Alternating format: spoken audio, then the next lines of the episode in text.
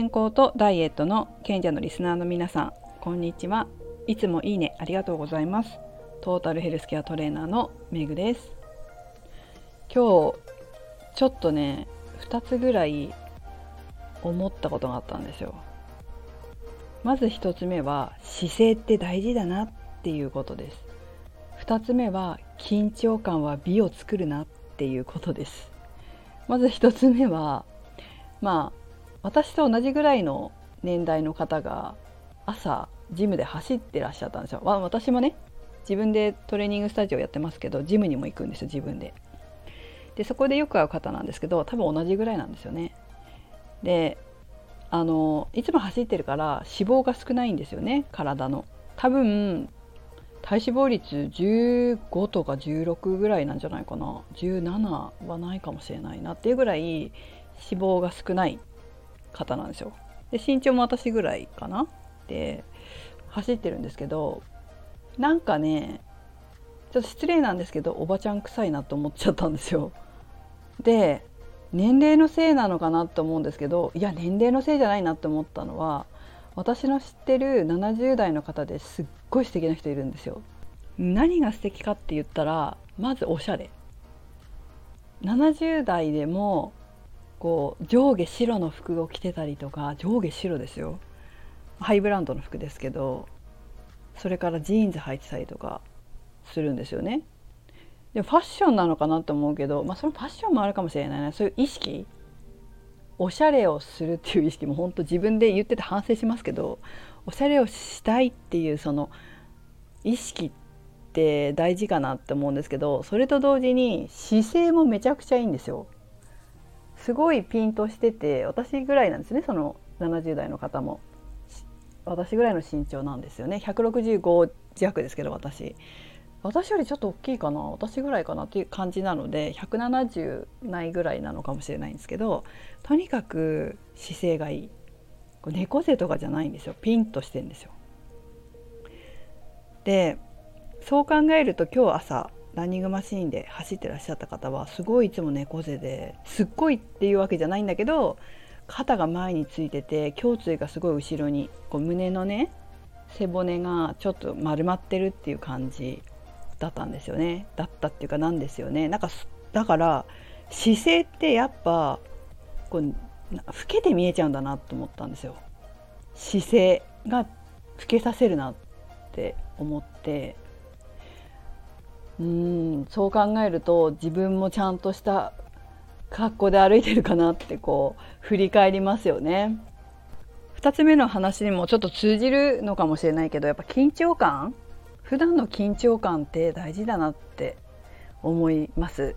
どうしても姿勢って自分の意識が出ちゃう無意識の意識が出るんじゃない出るじゃないですか。落ち込んで暗い時って猫背になるしそれしかも無意識じゃないですか。意識して猫背やる人いないですよね。明るい気持ちの時に猫背になる人もいないのでおそらく、まあ、走ってるっていう姿勢でも走っててもいろんな姿勢の人いますからね走り姿ももしかしたらこう普段からその方猫背なのかなっていうふうに思います。感情が出てるのかなんか生活の仕事生活とか仕事とかで猫背になる、まあ、例えばパソコン作業が多いとかねそういうことなのかわかんないですけどそういうのが体に出ちゃってるなっていう感じです。あちょっと本当に本当にこう多分同年代ぐらいだから私本当に見て気をつけなきゃと思いましたね。本当姿勢でこう老けさせるんだなってななじゅう代でもすごい素敵はちじゅう代でもそうだけどきゅうじゅう代でもそうだけど姿勢がこういい人ってやっぱ若々しく感じますよね印象が。だから普段から、まあ、これも本当ね緊張感持って歩くって大事だなって思います。ふたつめはなんか生徒さんがこうはみ肉を気にしてたんですよ背中のね。あんまり言った聞いたことなかったんで珍しいなと思ったんですけどでもはみ肉を気にするってすごい重要だと思うんです。これ前も話したんですけど前はお腹のことで話したなと思うんですけど自分のはみ肉を嫌だなって思うって大事なんですよ。嫌だなって思うから何とかしようって思うし思わないとやっぱ実際行動に移さないですよね。だからちょっとツイッターにも書いたけど、はみ肉隠しちゃダメなんですよ。腕とかもそうだし、お腹とかもそうだし、やっぱね、まあ普段の生活は難しいかもしれないけど、例えば本当に運動する時とかパーソナルトレーニングって隠さなくていいからいいじゃないですかって私いつも思うんだけど、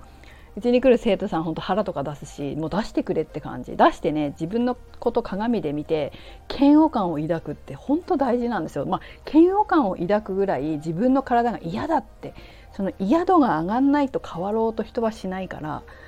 本当ね、あのうわ嫌だって思った方がいいと思います。お風呂とかで自分の全身見ないとか絶対ダメですよ。全身鏡で自分の体を見て、うわ嫌だ、ほんと嫌だって毎日思った方がいいと思います。毎日思うから、それが意識になって、普段歩いてる時、普通の生活の中でもハッとして、例えばショーウィンドウに映った自分の姿にハッとして、あーお腹とかね、あーお尻とか背中とかって思うのがすっごいやっぱ大事なことなんですよ。じゃないと、隠してると緊張感なく普段生活しちゃうから、脂肪がつき放題なんですよ。筋肉使わないから。だってお腹気になるなって思ったらキュッて引き締めるじゃないですか。まあ、筋肉使うんですよ。ちゃんと筋肉使うってことはエネルギー消費するってことだし、エネルギー消費するっていうことは脂肪とかも使われるっていうことなので、本当に細かいことかもしれないけど、やっぱりこう緊張感って大事なんですよね。でも緊張感を出すには、まず自分の体やだって思わなくちゃいけなくて、やだって思うためには隠しちゃいけないんですよ。だから皆さんもぜひね、隠さずになるべく、まあ、場所を選べばいいと思います。こうね、運動するときは鏡の前で